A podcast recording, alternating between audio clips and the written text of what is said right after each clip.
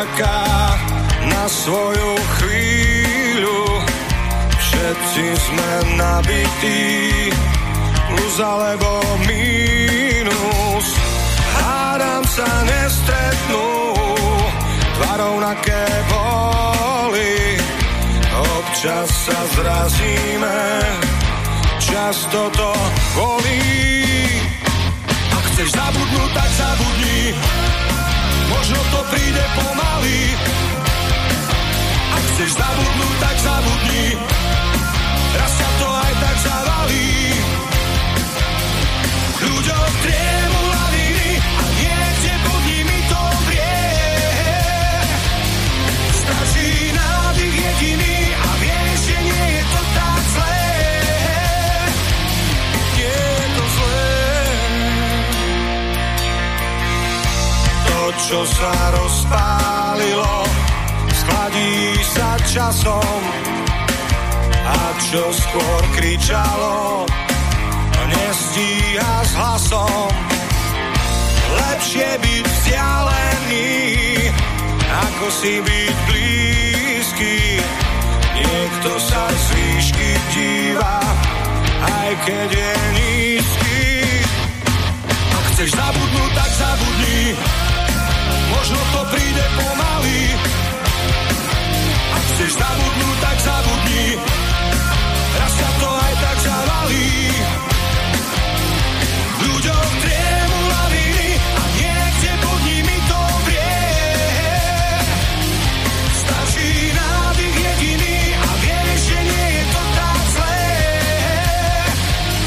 Nie je to zlé. Ľuďom triemu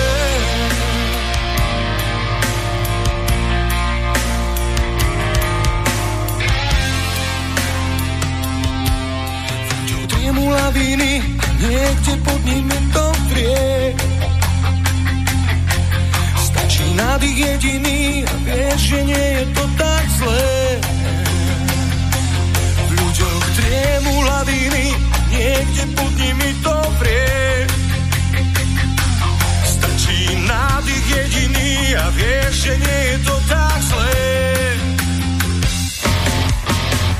Ak chceš zabudnúť, tak zabudni, možno to príde pomaly.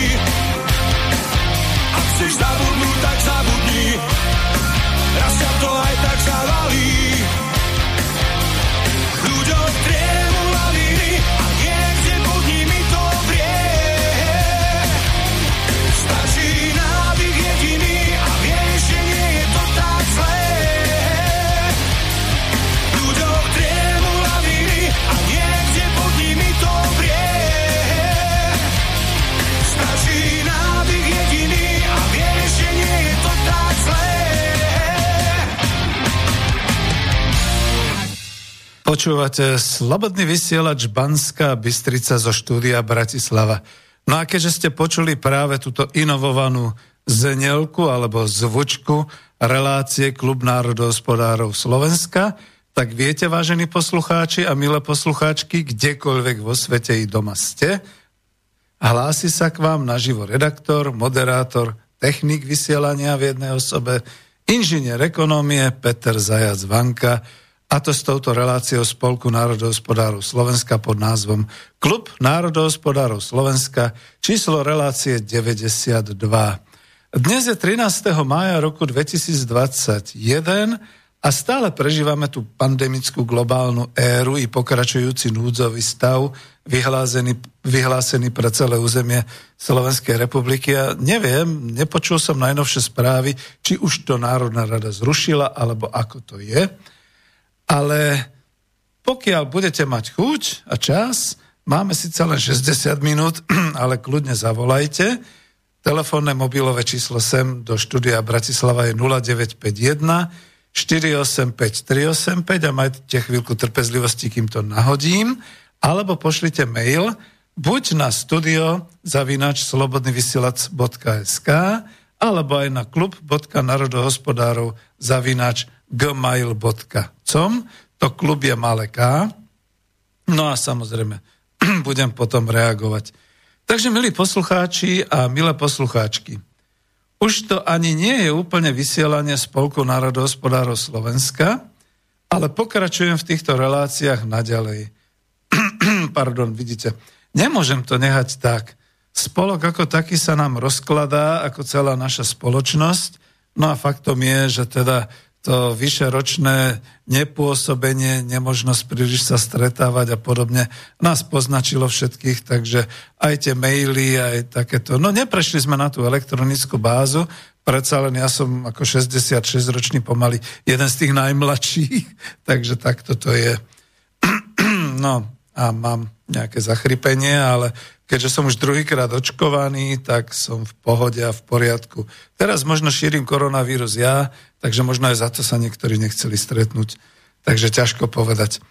No, my starší, predsa sa nemôžeme ale tváriť, že je tu na Slovensku všetko v poriadku, že síce globálna pandémia urobila svoje, ale že inak to si len pekne žijeme, integrovaní do Európskej únie, platíme eurom, teda v peňaženkách máme to isté, čo Nemci, Taliani, Gréci, Holandiania. Au, určite? Máme tam to isté? Dajme čo to množstva tých eur? No, veď to. My, vedomi si vývoja ekonomiky na Slovensku, a nie slovenskej ekonomiky, tá už dávno neexistuje, si nemôžeme mysleť, že teraz sa žije najlepšie nám. Lebo už sme z tej puberty ako si vyrástli a nemáme to mládežnícke nadšenectvo, ako dnešní mládežníci, ani ten idiotský optimizmus mládeže a hlavne mladých politikov, ako je to dnes. No, s čas výnimkám samozrejme. Nás sú státisíce na Slovensku, ľudí, ktorí, no čo mám povedať, no pol druhá milióna je tých, čo sú dôchodcovia, povedzme pol milióna je nezamestnaných, ktorí sú schopní pracovať a ďalší milión je takých, čo sú tak na hranici chudoby. Takže čo máme hovoriť? Najmä nám dôchodcom usekli ruky a denne nás všetkých kašírujú v masmédiách, ako my za všetko môžeme, ako tá minulá doba bola zlá a teraz táto doba je úžasná. Len mi to nedáva logiku potom, keď už tridsať rokov žijeme tak nádherne v demokracii a v trhovej ekonomike, dokonca v globalizovanej ekonomike, prečo nám odrazu v roku dvetisícdvadsaťjeden treba nejaký ten plán obnovy a odolnosti Slovenska? Čo sa stalo, že plán obnovy? A ešte plán, doteraz také skoro až zakázané komunistické slovo a zrazu sa to tu tak vo veľkom vyskytuje. Čo sa to deje, že plán odolnosti? Takže otázka. Pripúšťame teda, že je Slovensko na tom tak zle, že potrebuje obnovu? No a áno, tak teda to sme pekne dopadli, že? Pripúšťame, že spoločnosť a Slovensko nie sú odolné, ak potrebujú tie miliardy eur? Odolné voči čomu? A v ekonomike? Veď tak dobre, ako sa teraz máme, sme sa nikdy nemali, hovoria všetci tí progresivisti, slniečkári a všetci takýto. A nie je to dobrý životný pocit na sklonku svojho veku zistiť, že sme sa ocitli v kolónii. No občas sme tu o tom pindali aj v klube národohospodárov, občas si to aj mailujeme medzi sebou hm. a odrazu to hovoria predstavitelia opozičných politických síl, a občas to už prenikne i do nezávislých médií, ešte nie do oficiálneho mainstreamu. Ten by nemohol pripustiť, že sme kolónia. Ja sa neradujem, aj keď osobne nejaké to autorstvo tohto názoru, že sme kolónia, si môžem pripísať, ešte z roku dvetisícštrnásť. Uh, pamätáte si, to som stál na Hviezdoslavovom námestí pri soche Hviezdoslava a nejakým spôsobom sme protestovali proti a prítomnosti NATO jednotiek na Slovensku, že už žiadna cudzá armáda. A myslím, že vtedy som tak za tú hospodárskú sféru hovoril, že začneme byť kolóniou, stávame sa, môžeme sa stať kolóniou.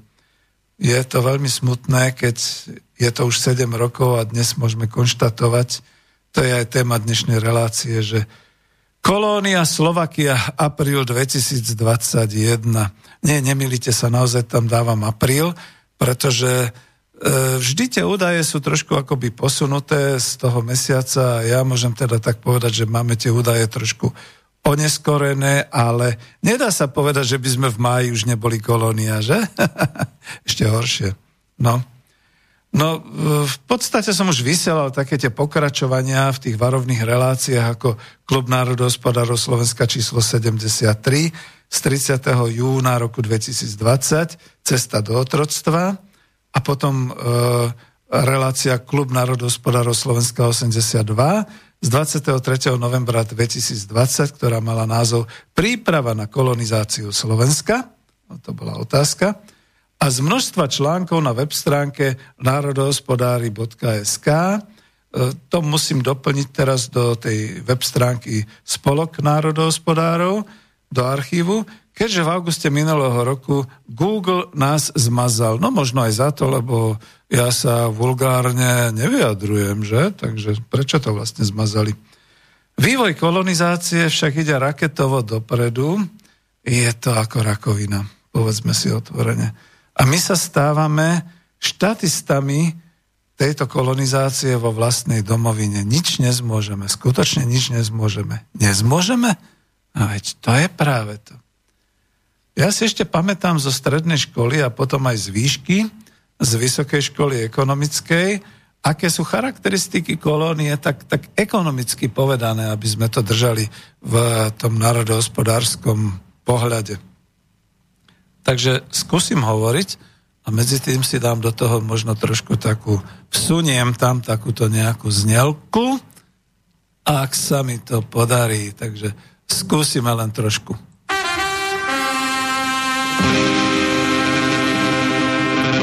To už ste dlho nepočuli, čo?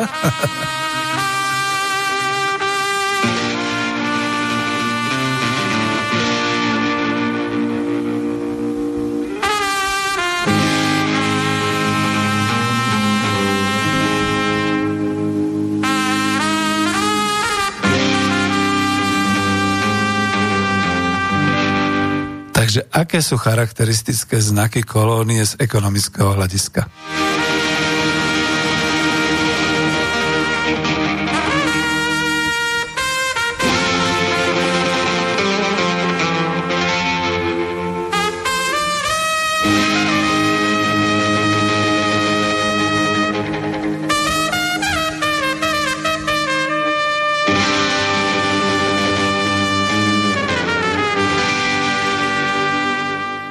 Znelo to tak konkistádorsky, kto vie po španielsky, tak dobyvateľsky, pretože to je taká tá španielská melódia.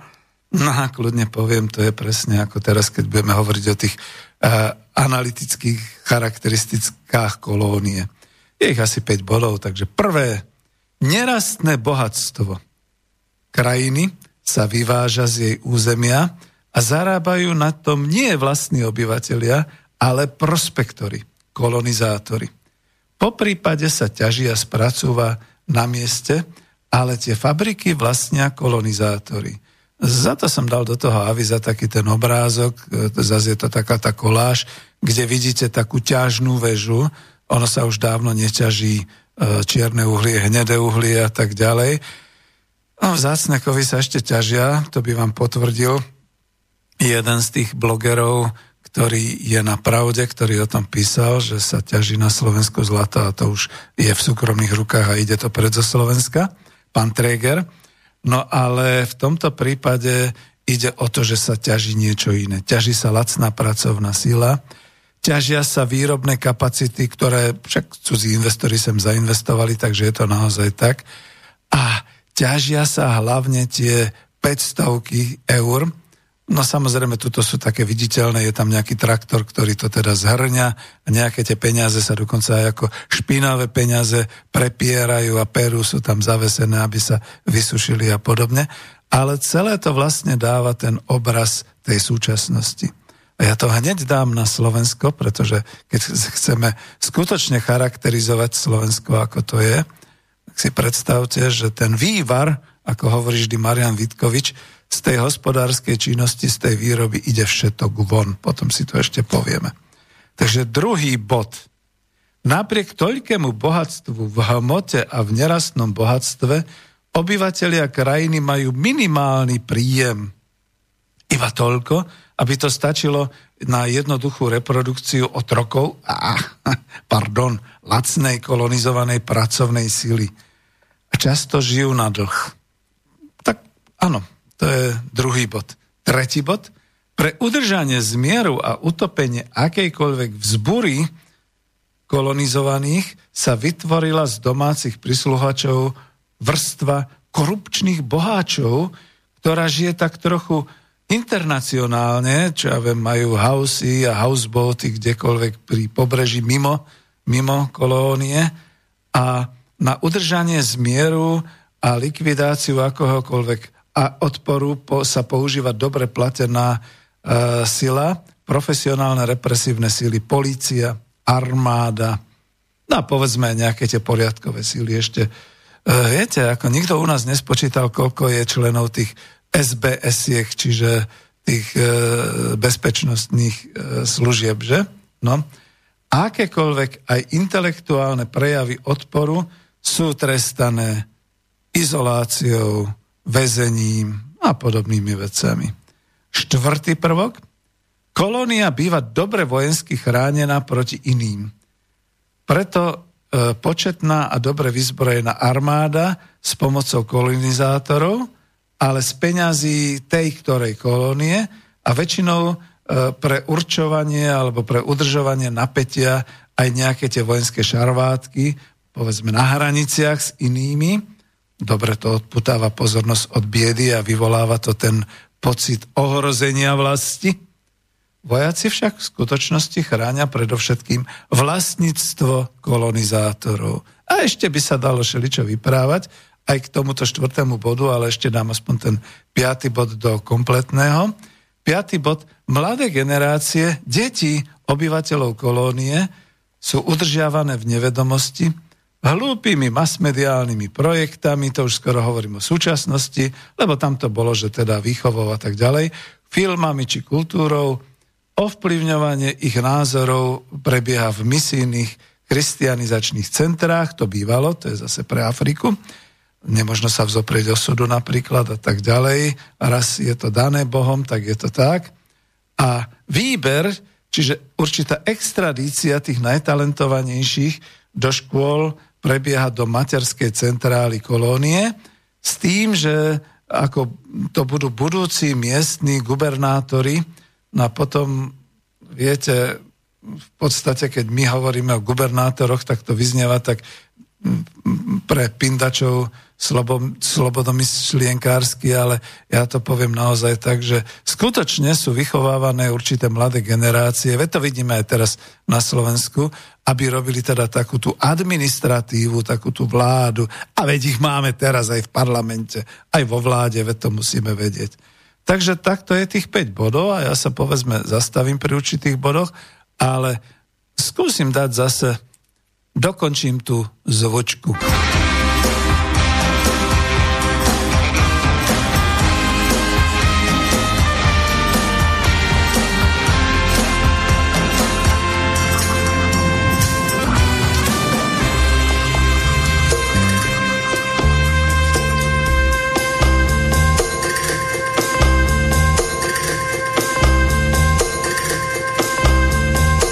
No ako dobre mi to dnes ide.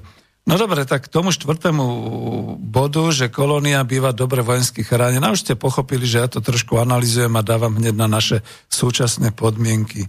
Našiel som si taký článoček, napravde, dokonca dnes, trinásteho mája.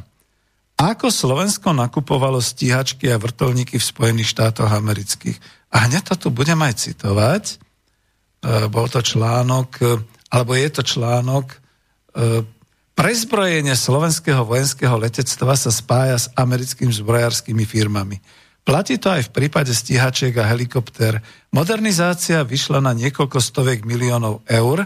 Na konci apríla si prví piloti zo Slovenska na výcviku v Spojených štátoch amerických vyskúšali riadenie stíhačky ef šestnásť. Moja poznámka, to sú tie, ktoré padali v Nemecku.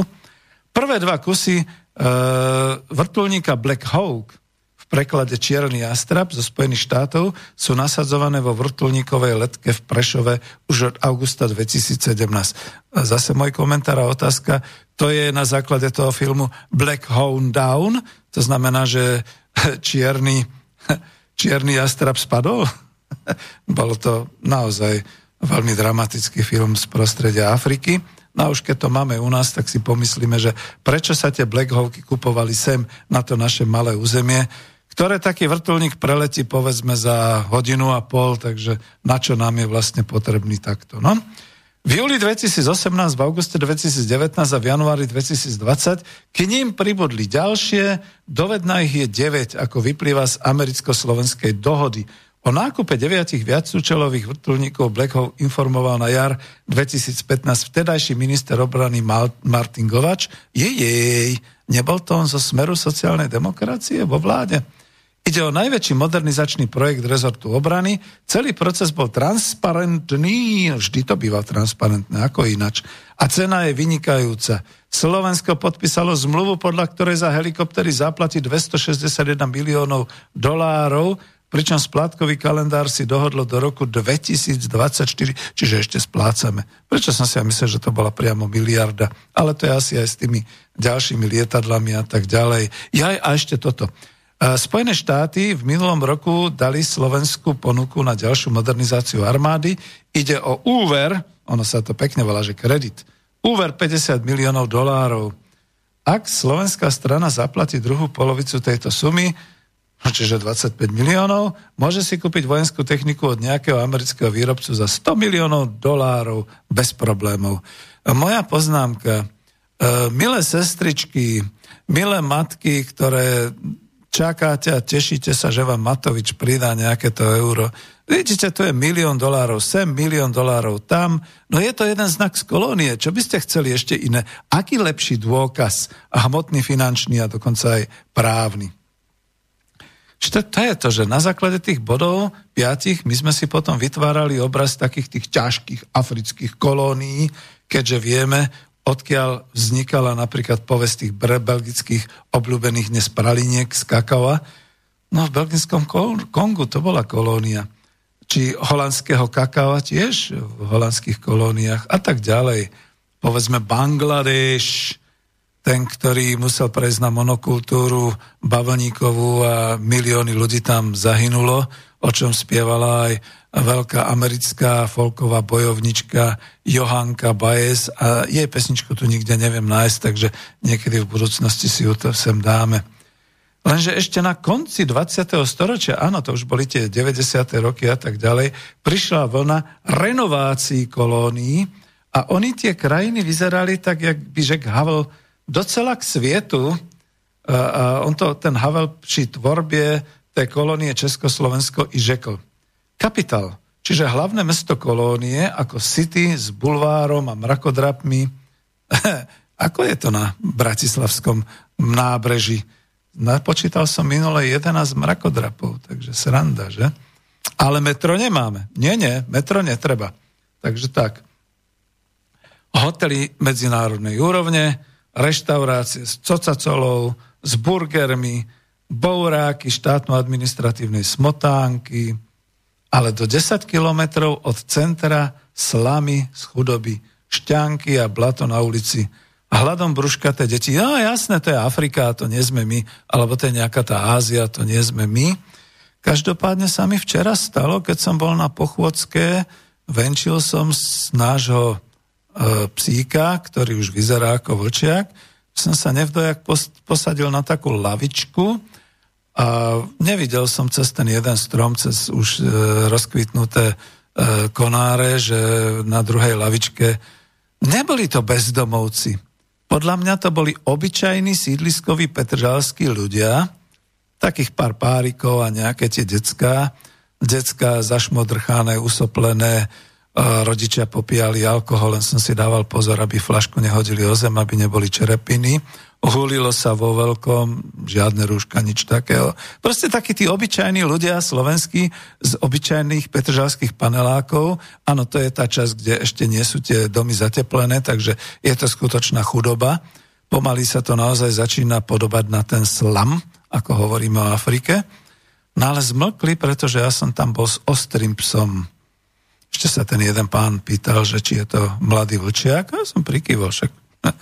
No, tak som šiel ďalej a potom o kus ďalej boli mamičky s deťmi, tie Matovičové čakateľky na vysoké, na vysoké prídavky. A strašne sa na mne smutne dívali, že mohol ste tam ešte zostať, viete, lebo aspoň bol kľud. Takže takto to začína už aj na Slovensku, že desať kilometrov, Petržalka, Petržalka je predsa v hlavnom meste Slovenskej republiky, kolónie Európskej únie a Spojených štátov amerických, že? Takže teraz som to tak dopovedal, čo tu ide. No, my sme netušili, prečo, že sa vzmáha to hnutie fair trade, čiže fairová cena, fairový obchod v čokoládach či rôznych platenkách, že priplatíme si viac, lebo fair trade, lebo mzda, príjem pracovníka v takej inovatívnej kolónii je jedna ku sto voči tomu, čo dostáva z toho kolonizátor. A oni potvori kolonizátori to inovovali už aj na krajiny, ktoré najprv zdeptali tou ideológiou, že im komunizmus vzal všetko a zanechal čiernu dieru. Potom novodobí kolonisti už to nie sú jednotlivé krajiny ako Holandsko na Slovensko alebo Británia na Slovensko, ale sú to také jednotlivé podnikateľské globálne organizácie, ktorým ale pomáhajú také tie štátne, nadštátne administratívy ako Brusel a čo ja viem, kde sídli Severoatlantická aliancia a tak ďalej. A s radosťou podkupovali od hlúpých miestnych vlád, to sme boli my, a od podnikavcov také tie dobré výrobné fabriky, podniky, doslova za babku, aby ich buď úplne zlikvidovali, alebo transformovali. S ekologickými dlžobami či nutnosťou sociálneho blaha pre obyvateľstvo miestnej výroby sa nezaťažovali. To proste nie. A je tomu tak dodnes. A čo si myslíte, prečo ten minister financií Slovenskej republiky Matovič utekal do Pittsburghu e, žobroniť U S, u, u U S Steelu, aby ešte zachovali chvíľu tie pracovné miesta? Veď nebláznite, veď viete, my sme kolónia, my vám na dlani dáme čokoľvek chcete. No.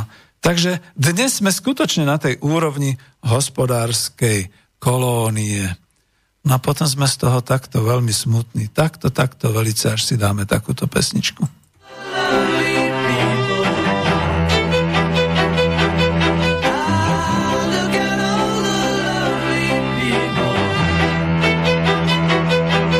Eleanor Rigby picks up the rice in the church where a wedding is being. Lives in a dream, waits at the window, wearing the face that you keep in a jar by the door. Who is it for? All the lonely people. Where do they all come from? All the lonely people. Where do they all belong? Father Mackenzie, writing the words of a sermon that no one will hear. No one comes near. Look at him working, socks in the night when there's nobody there. What does he care? All the lonely people, where do they all come from? All the lonely people, where do they all belong? Ah, look at all the lonely people.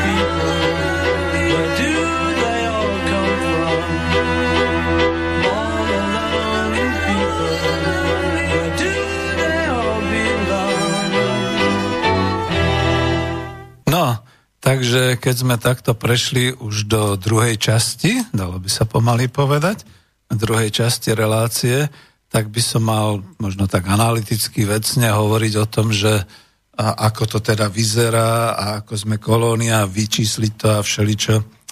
Viete čo, mal som tu taký dotaz, ja ho potom aj dám, skúsim, lebo zatiaľ som kontroloval ešte maily, takže nič a vidím, že ani na mobil sa nikto neozval, Takže budem pokračovať asi v tomto. Keby ste chceli vedieť o tom, že ako je to s tou úrovňou príjmu na Slovensku, pričom sa považujeme za vysoko produktívnu krajinu, vysoko spriemyselnenú, máme tu štyri automobilky, ktoré fachčia vo veľkom, vyrábajú vyše milión dvesto tisíc automobilov, aj keď už teraz mali nejaké tie poruchy, lebo čípy im došli a nevyrábalo sa chvíľu a tak ďalej.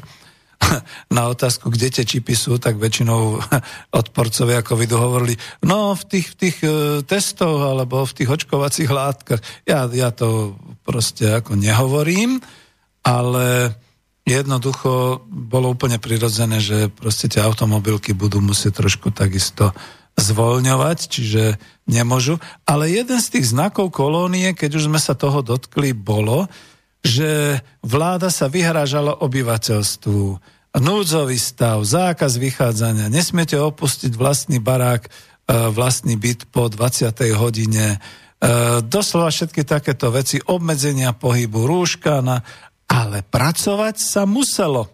Od toho bol núdzový stav. Až teraz sa dozvedáme, keď Sloboda a Solidarita, pravicová politická Sulíková strana, dáva ten zákon o hospodárskej mobilizácii, že to je vlastne povinnosť pracovať. Povinnosť pracovať pre určité vrstvy obyvateľov, dokonca povinnosť materiálovo zabezpečovať. Bolo by to veľmi krásne, keby to nedávali liberálni pravičiari, presne tak tí, ktorí sa búrili, že komunisti dávali kontingenty ľuďom, aby to odovzdávali štátu a dokonca, že bola za komunizmu, čo teda ja nepotvrdzujem, že bola, bol komunizmus, ale že bola povinnosť pracovať. Ako by dneska tie desaťtisíce, možno už aj stotisíce ľudí radi prijali tú pracovnú povinnosť. Ale týchto nezamestnaných sa to týkať nebude. Bude sa to týkať lekárov, sestričiek, možno aj nejakého toho logistického personálu a možno aj nejakých tých výrobní, neviem čoho, šeličoho. Takže toto, toto je tak. Takže dožili sme sa toho, že teraz sa ukazuje, že keby bol trojtýždňový úplný lockdown, čiže vypnutie hospodárskeho života, prinieslo by to oveľa menšie straty, pretože štát by to zaplatil, ako teraz to, čo sa dialo od toho novembra až do apríla, vlastne deje sa do mája, tie obrovské e, straty, a že to teda financuje štátny rozpočet, ale výroba sa prerušiť nesmie, ani v automobilkách, ani v ostatnom priemysle, ani nikde, kde sa exportuje. Takže vidíte, o čom to je. No, práve preto ten náš minister financií okamžite utekal do Pittsburghu, do toho ú es Steelu, aby teda e, v podstate... No, je tu také niečo, niekto tam napísal na dáve, že ak to má byť obchod s Američanmi opäť taký výhodný ako s Rusmi v prípade Sputniku, no máme sa na čo tešiť. No, takže takto. A teraz o tom zadlžovaní Slovenska, o tom takisto dé á vé dva písal a e, písal to asi takto, respektíve ja sa pozriem, ako to bolo z... Tu mám takú tú tabulku. Ako to bolo s platmi. Áno, tuto to je. Takže platy. Pýtal sa ten mladý Kaliňák politických strán počas parlamentnej noci dvetisícdvadsať, keď už bolo jasné, citujem to, že strana Oľano vyhrala voľby, sa Igor Matovič niekoľkokrát vyjadril, že jeho vláda bude otvorená a transparentná pre ľudí. A člen strany Smer sociálna demokracia Erik Kaliňák verejne vyhlásenie otočil proti súčasnej štvorkoalícii, štvorkoalícii, štvorkoalícii, fuj, pričom prišiel so šokujúcimi faktami. A dal otázku, obrátil sa verejne, požadoval informácie, požadujem výpis všetkých vedúcich pracovníkov, ich funkciu, plat a príplatky a odmeny a iné prémie za výkon pracovnej činnosti za rok dvetisícdvadsať. No oni, že teda mu niekde odpovedali, niekde a nie, a teraz to dal do takejto, dalo by sa povedať, fototabulky. Takže čo mu napísal, alebo čo zistil, to nemôžem povedať, že mu napísal za životné prostredie minister Budaj. Áno, ten Budaj, ten hrdina novembrových dní. Či už to bol plat, príjem, alebo ako, čo dostali za rok dvetisícdvadsať generálna riaditeľka sekcie environmentálnych programov a projektov sedemtisícpäťsto eur. Riaditeľka osobného úradu šesťtisícšesťstopäťdesiat eur. Korčokovo ministro, ministerstvo zahraničných vecí. Riaditeľ kancelárie ministra dostal šesťtisícštyristo eur. Vedúci oddelenia ó dé há há, to ani sám neviem, čo to je, šesťtisíctristopäťdesiat, to sú také tie oddelenia, ktoré sú veľmi potrebné asi pre náš štát. A toto sú zamestnanci štátnej administratívy. A rezort zdravotníctva, štátna tajomnička, sedemtisícosemsto eur. Ja si myslím, že to hovoríme o koncoročných odmenách, alebo tak nejako. Štátny tajomník, sedemtisícdvesto na ministerstve zdravotníctva. Riaditeľ odboru legislatívy dvanásťtisícsedemdesiatdeväť eur. Vedúci kancelárie ŠT, neviem čo to je ŠT, desaťtisícdeväťstoštyridsaťtri eur. A nevieme, či je to mesačne, či je to celoročne, ale aj tak, keď si predstavíte, že nejaký ten nešťastník operátor v tých e, automobilkách má prat, povedzme, osemsto v hrubo mesačne. No, aj keby to bol celoročný plat, aj tak to je trošku iná práca, že? A iná makačka. Takže takto to je. Rezort práce. No, takže ukážme, čo ponúkol alebo čo poskytol za informáciu rezort práce. E, riaditeľ odboru programovania a hodnotenia osemtisícdvestopäťdesiat dostal. Riaditeľ odboru kvality a metodiky osemtisíc dostal. Rezort obrany u Nadia, štátny tajomník dostal osemtisíc eur. Generálny tajomník dostal sedemtisícdvestopäťdesiat. Riaditeľka kancelárie dostala osemtisícpäťsto. Pôdohospodárstvo, pán Lesník Mičovský, ako to rozdával? Riaditeľka kancelárie ministerstva sedemtisícsto, generálny riaditeľ sekcie rozvoja vidieka a priamych platieb sedemtisícštyristoštrnásť, riaditeľ odboru sekcie poľnohospodárstva deväťtisícdvestoštyridsaťpäť ako odmena v roku dvetisícdvadsať. A teraz si predstavte, že nejaký nešťastný mladý uh, farmár, lebo my už nemáme roľníkov ani družstevníkov, požadoval nejaké tie peniaze na, na založenie úrody a podobne, nedostal. No. Takže takto to je. No a ja som tu ešte zabudol, keď som hovoril o tom rezorte financií, kde bol teda, e, kde bol teda Heger, súčasný e, predseda vlády, generálny riaditeľ sekcie útvar hodnoty za peniaze, dostal odmenu šestnásťtisícosemsto. No ten musel vypredukovať tú hodnotu, keď dostal šestnásťtisícosemsto. Tomu len môžeme závidieť, že vzbudzujem negatívne emócie. Nie, ja nie, to oni. čo, čo na to povedať? Generálny riaditeľ sekcie Inštitútu finančnej politiky osemnásťtisíc. Sekcia finančnej politiky, no tá finančná politika naša musí byť jo sakra dobrá, keď takto administratívny úradník dostane takúto odmenu.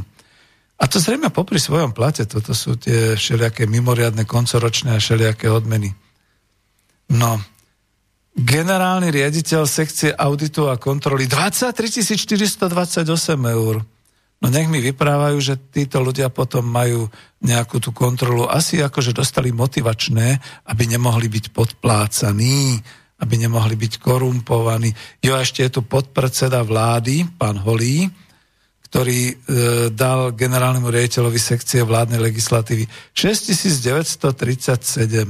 No tak kľudne poviem, že trošku som sa možno mýlil v tých mladých, že nie všetci sú už takí, čo sú spokojní s tým, ako to je, takže tento mladý Kaliňák spravil dobrú prácu, vy, vy dal to teda dopredu. A keď už hovoríme o týchto veciach, tak si povedzme aj o tom, že ako to je v takýchto, v takýchto prípadoch, že ako, ako sú teda tie naše platy.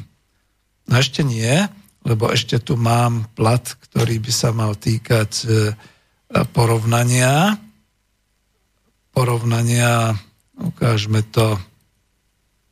Tak, to, to bol v článku profesora ekonomie e, Jaroslava Husára. Priemerné platy a penzie v Európe v eurách. Tak si pozrime na tie kolónie. Tak ako to má Slovensko, aspoň to porovnáme, jak to je. Slovensko má priemerný dôchodok tristopäťdesiatjeden eur mesačne a tu má priemernú mzdu šesťstodeväťdesiatdva eur, tak to je asi staršia tabulka. Pozrieme si rok, kedy to je, za rok dvetisícosem. No, vidíte, my sme už pokročili, že? No ale v tom istom čase Belgicko malo priemerný dôchodok osemstoštyridsaťsedem eur a priemerný mesačný plat tritisíctristodeväťdesiatjeden. Čudujeme sa potom, že chodíme do Belgicka umývať záchody? A Luxembursko malo priemerný dôchodok tritisíc eur. No veď to bola tiež nejaká taká bývalá koloniálna krajina. A priemerný plat je tritisícosemstosedemdesiatsedem, ale to ešte stále málo oproti tomu, že keď sa vo Francúzsku burli dôchodcovia, tak oni to už v tom dvetisícosem mali ten dôchodok je tisícstoosemnásť eur mesačne a priemerný plat bol dvetisícsedemstotridsaťšesť. Hm.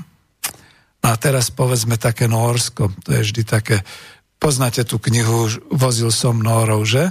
Od toho známeho spisovateľa. Ja sa mu nečudujem, že šiel voziť radšej potom autobusom ľudí do Nórska, pretože priemerný dôchodok v dvetisícosem, vtedy už, to je pred štrnástimi či koľkými trinástimi rokmi, a bol tisícsedemstošesťdesiat eur mesačne a priemerný plat bol štyritisícštyristoštyridsaťjeden.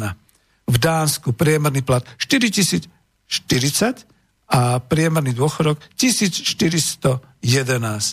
V Nemecku, to je sused, tritisícšesťstošesťdesiatdva priemerný plat, sedemstodeväťdesiatjeden je ten plat, je ten, tá penzia. Čiže takto všelijako to vychádza a my ešte môžeme pozrieť pre istotu, aby sme neboli takí, napríklad Poľsko, ktorá je pre nás veľmoc. Priemerný v dvetisícosem dôchodok štyristotridsaťsedem, priemerný plat vtedy sedemstoštrnásť, už je určite väčší. Česká republika tu ani není. No tak keď tu není, tak čo s tým narobíme? Takže to posunieme. Ešte aspoň Rakúsko, čo je náš sused, má priemerný dôchodok v dvetisícosem tisícdvadsaťšesť eur, priemerný plat tritisícdvestodvadsaťjeden, pričom Maďarsko, hneď susedná krajina, má priemerný dôchodok tristotridsaťdva v dvetisícosem a priemerný plat sedemstotri eur. No ja vám... Po... Aha, je tu Česká republika, takže ešte to dokončím. Česká republika v dvetisícosem mala priemerný dôchodok tristodeväťdesiatšesť eur v prepočte a priemerný plat deväťstodvanásť. Už vtedy nás prevyšovali v Čechách. Takže keď to všetko tak ekonomicky pozereme, tak prosím vás pekne, aký ďalší dôkaz potrebujete, že sme kolónia? Lebo keď sa u nás vyrábalo priemyselne, už tu boli prvé automobilky, banky boli cudzie, všetko toto zainvestovávalo sa, cudzí kapitál u nás vo veľkom zainvestovával. Čo si myslíte, o čom to mohlo byť také iné, alebo ako to mohlo byť, že by sme neboli nazvatí ako kolónia?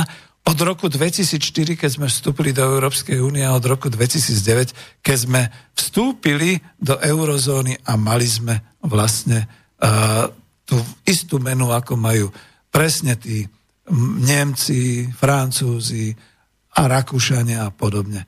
Uh, no tak, neviem, či nejakú pesničku, alebo dáme si aspoň zvučku. Človek si musí oddychnúť.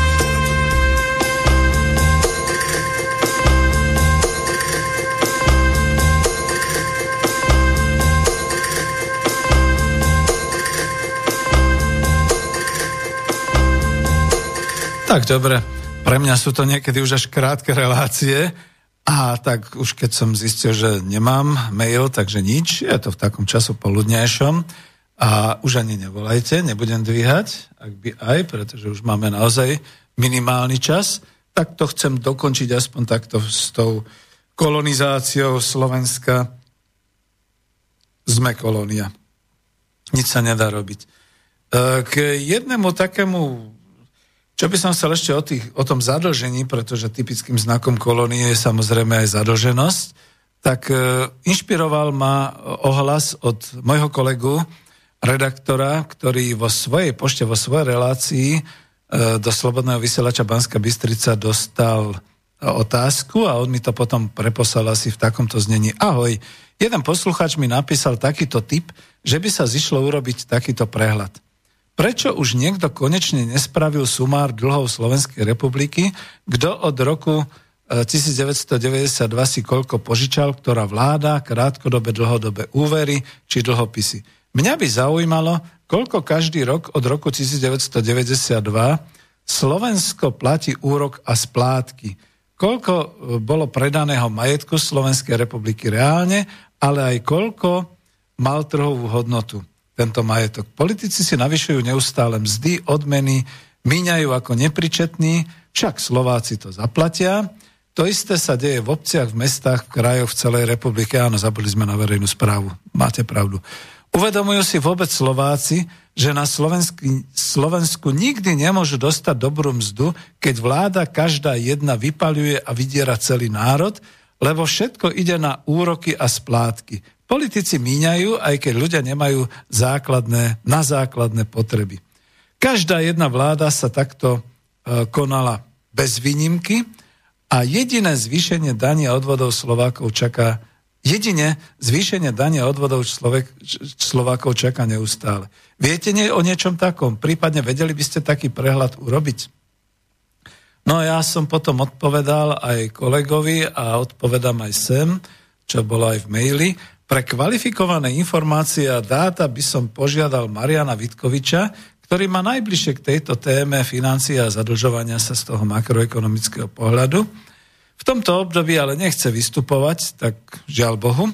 Beriem však jeho odporúčanie na vedomie, teda toho, áno, Marianove, že v skutočnosti je tu v zadlžovaní Slovenska taký bordel, že už aj ak by nič verchuška neutajovala, sama by sa nevyznala v týchto dlžobách. Je to tak. Niečo iné je totiž oficiálny, to už som ja písal, niečo iné je totiž oficiálny deficit štátneho rozpočtu Slovenskej republiky. E, to sú nejaké dve, možno už dneska tri miliardy štátneho rozpočtu, ale niečo úplne iné je tá výška zadlženia verejných financií a inštitúcií, ktoré robia s financiami. E, je to nakoniec ARDAL, to je skratka pre agentúru štátnu, pre riadenie dlhu a likvidity Slovenskej republiky. To patrí pod ministerstvo financií a vidíte tie platy, ktoré tam berú. Vidíte, riaditeľa Ardal ani nespomínali. A tak niečo hádam dostal, hádam nejakú tú tisícku mu dali nešťastníkovi. A iba výlučne insider, teda ten, ktorý tam pracuje a má prístup k utajovaným skutočnostiam, by vedel tieto čísla povedať a urobiť takýto prehľad. Oni sa menia totižto tie čísla z mesiaca na mesiac a to k horšiemu. Iné je, a to hovoríme my v Spolku národohospodárov Slovenska, to obrovské nefinančné zadlžovanie sa, ktoré sa síce dá zrátať niekde niekým, najlepšie však veriteľskými inštitúciami a úradmi, napríklad Bruselom, ale my ho pociťujeme v právnej a materiálnej rovine. Je to napríklad obrovský dlh v životnom prostredí, pretože sme rozpredali výrobné aktíva, ale nie pasíva poškodenia životného prostredia. To citujem Staněka. Obrovský dlh v zdravotníctve a v školstve, a to bolo tým škrtom a škrtaním tých štátnych rozpočtov a neustálou reformou čohosi, kde hlavne teda bolo dôležité ušetriť. Ale obrovský dlh aj v dopravnej inštru- infraštruktúre. Veď viete, ako dopravná inštru- infraštruktúra, padajú na mosty, ničia sa diaľnice, zosúvajú sa svahy a tak ďalej. Na nemocniciach padajúca omietka, to už je naozaj len ten najmenší make-upový problém, ktorý tu existuje. Štát má tu dlh miliardy eur k dobudovaniu infraštruktúry, k dotiahnutiu sa aspoň na európsku úroveň. My vlastne nemáme budúcnosť, lebo až bude treba splatiť dlhy, povedzme do toho roku dvetisícpäťdesiat, už tu nebude nikto, kto by splatil tie dlhy. To je to. Ja sa stále však držím princípu, že niečo príde, lebo prísť musí. A viem si predstaviť Mariána Vítkoviča, Petra Staneka a ďalších, ako v priestoroch ministerstva financií po zmene vlády berú dokument po dokumente z trezorov a zrátavajú aspoň tú výšku finančného peňažného dlhu. Dožijeme sa toho? Hm. Už ani pesničku nedám, pomaly končím. A poďme po poriadku. Keď ste hovorili, tak hodnota základných investičných výrobných fondov v národnom hospodárstve Československej socialistickej republiky k tridsiatemu prvému decembru devätnásťstoosemdesiatdeväť bolo päť biliónov korún československých, to je päťtisíc miliárd, čo bolo bratru tristoosemdesiatštyri celé šesť miliardy amerických dolárov, čiže tristoosemdesiatštyri miliárd. Boli naše. Podľa prameňov, čo som tu uvádzal, hodnota investičných základných prostriedkov na Slovensku bola zhruba jeden celá štyri bilióna korún československých, čiže tisícštyristo miliárd, to znamená, že bratru sto miliárd amerických dolárov. Vtedy sa ale naozaj nedalo národné hospodárstvo tak ľahko identifikovať na české a slovenské, aj keď už sme tu administratívne mali Českú socialistickú republiku a Slovenskú socialistickú republiku vďaka Gustávovi Husákovi od prvého januára devätnásťstošesťdesiatdeväť. Prvej dlžoby sa dopustil minister financií Václav Klaus už v roku deväťdesiatdva. Počúvajte tie relácie spomienky na kapitalizmus, kde to všetko objasňujem. Keď na titul čerpania reštrukturalizácia československej ekonomiky zobral dlh vo výške tristo miliónov amerických dolárov od Medzinárodného medzinárodného fondu, prijal všetky tie podmienky k tomu, ináč finančne to boli naozaj a hospodársky kolonizačné podmienky a po pár mesiacov sa už republika rozdelila, takže kde sú tie peniaze? Slovensko zdedilo z toho rozdelenia tretinový dlh, asi sto miliónov amerických dolárov. Predtým Slovensko zadlžené nebolo. Potom to už išlo veľmi rýchle. Hlavne sme sa zbavili majetku sami. Predaj bank do zahraničia, ale ešte predtým sme ich odlžili zo štátneho rozpočtu. To bol proces do deväťdesiatdeväť do dvetisíc. Výpredaj fabrík a podnikov hlboko pod cenu, lebo však nám hovorí, že nemá význam a tak ďalej. Zabudli sme, že produkčný význam, že budovy, že... že ľudská pracovná sila, všetky takéto veci. Ja ani nebudem hovoriť. Zase odkazujem vás na spomienky na budovanie kapitalizmu. Environmentálny dlh sme si ponehali. Pri vstupe do Európskej únie sme sa teda poriadne zadlžili práve týmto, že nám Brusel hovoril v tých podmienkach, čo všetko budeme musieť uh, vyrovnávať, zadl- uh, uh, uskutočňovať, aby to bolo v poriadku. No a potom v podstate odčerpávanie financií cudzými investormi, plus teda akože prichádzali eurofondy, ale my si vlastne aj priplácame na tie eurofondy. A oficiálne zadlžovanie na splácanie dlhu a zadlžovania zadlžovania. Hodnotu investičných výrobných fondov vlastnených Slovenskou republikou v roku dvetisícdevätnásť v eurách vieme presne vyšpecifikovať podľa zostatkových hodnot štátnych podnikov, ktoré ešte štát stále má, disponuje napríklad vodohospodárska výstavba, štátne lesy, železnice Slovenskej republiky, spolupodiel na Slovenskej rozvojovej záručnej banke, na Exim banke a tak ďalej. A pri verejných prevádzkach verejných financií. Je to zhruba pol promile vtedajšej sumy. To je zanedbateľná položka, menej ako ročná splátka dlhovej služby cez ARDAL za jeden rok. V roku dvetisícdevätnásť sme mali dlh štyridsaťpäť miliárd dvestodvanásť miliónov stoosem. Pú, to ešte viac. sto osem, sto deväťdesiatštyri eur, čiže to bolo štyridsaťpäť celé dva miliardy eur. Dnes v roku dvetisícdvadsaťjeden, to úplne skrátim, lebo sú tam ešte ďalšie čísla, je to dlh vo výške minimálne päťdesiatšesť miliárd a viac, keďže sa hovorí o tom, že je to šesťdesiat percent hrubého domáceho produktu, ale veď to majú všetci, akurát, že náš hrubý domáci produkt bol v roku dvetisícosemnásť osemdesiatosem celé deväť miliardy eur a keď je to šesťdesiat percent, tak si viete predstaviť tie sumy. Ale čo je hlavné, prečo sme kolóniou? Ročne zo Slovenska cudzí investori vyvezú vyše dve miliardy eur oficiálne.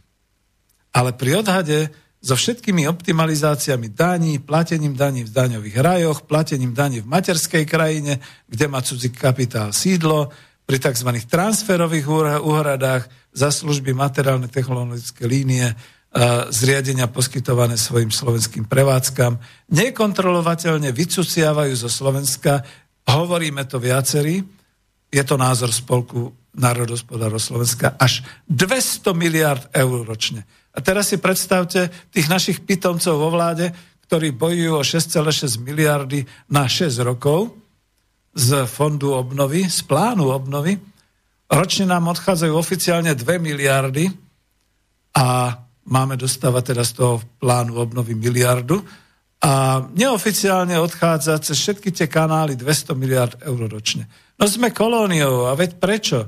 Veď niekto tam aj napísal, že to nemôže byť logicky, to ešte v dvetisícdevätnásť v oktobri mi tam niekto napísal uh, a ja som mu aj odpísal, že hrubý domáci produkt je prognóza hrubého domáceho produktu a to...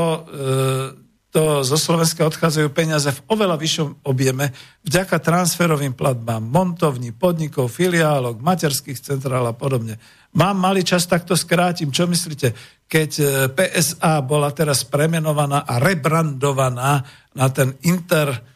Uh, ani neviem, jak sa to volá, či je to Interstellar alebo Stellaris, alebo akým spôsobom. Viete si predstaviť takú faktúru za to rebrandovanie v transferových plat- platbách? Kto ju videl? Kto o tom hovoril, čo stojí taký rebranding? Všade, všetky, nielen nadpisy, ale všetko ostatné. A čo si za to firmy, firma materská vyžadovala? Ako si tie transferové peniaze vycucla? Ďalšia vec, ktorá je, a to tuto končím a poviem záverom.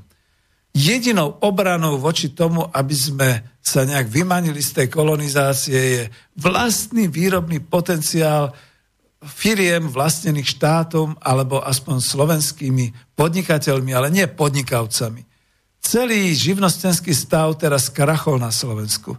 Tak by sme mali tam dávať peniaze, aby živnostenský stav dokázal nielen seba zamestnať, ale aj tie desaťtisíc nezamestnaných, ktoré sú a ktoré budú, aby, aby štát mal do štátneho rozpočtu prílev z vlastných výrobných produkcií. A ešte teda jedna vec. Samozrejme, keď sa vyrába, teraz zase bola taká informácia, osem, vyrába sa už v tomto roku, dvetisícdvadsaťjeden, exportuje sa za osem miliárd eur. Viete si predstaviť, čo to je? Z toho nedostáva štátny rozpočet nič, okrem toho, čo dávajú tam tí e, kolonizátori do miest operátorom a podobne. Ľahko by sa to dalo. No samozrejme, že museli by sme potom tie Black Hawky a tie stíhačky používať proti Európskej únii, pretože okamžite by na nás vyslali bombardéry. Zdaniť výrobu. A to nikto neurobí, lebo všetci hovoria, že to nie, nejde. Akože nejde? Každá kolónia, ktorá sa vymaňovala z kolonizačného vplyvu, najprv zdanila výrobu. Ak hovoria, že za osem miliárd sa vyváža len teraz, a povedzme minulý rok to boli osemdesiat miliárd a podobne, no tak pri zdanení výroby, nie pri zdanení hospodárskeho výsledku, pri priamom zdanení výroby. To znamená, keď auto vyrobené u nás má trhovú hodnotu, máme len luxusné auta, že? štyridsaťšesť tisíc eur. Keď to bude mať výrobnú hodnotu, čo ja viem, dvadsať tisíc eur, no tak pri zdanení, povedzme len desiatimi percentami, za každé auto by to boli pekné stovky eur, že? Takže končím tým a už mi nezostáva asi nič iné, len to trošku prešvihnúť a dať možno nejakú takú pesničku, ktorá bude presahovať e, možno e, tú hodinu, ale možno budeme potom pokračovať aj ďalej. Takže ďakujem veľmi pekne a púšťam vám tú záverečnú pieseň.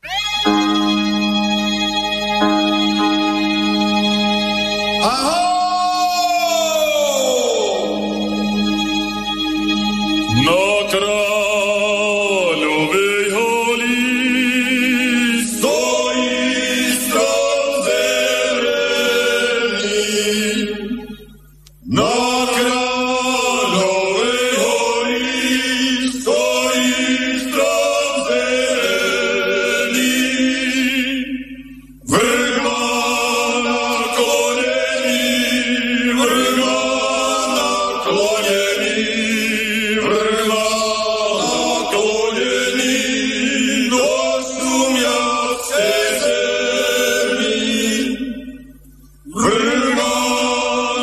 Slovensko.